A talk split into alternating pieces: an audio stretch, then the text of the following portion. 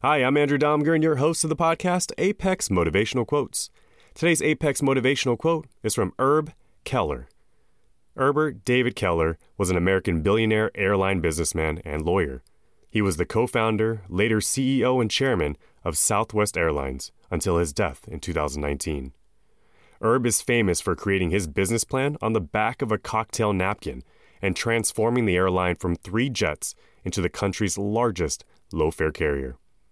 Here's his quote about setting a strategy and his mindset for running business.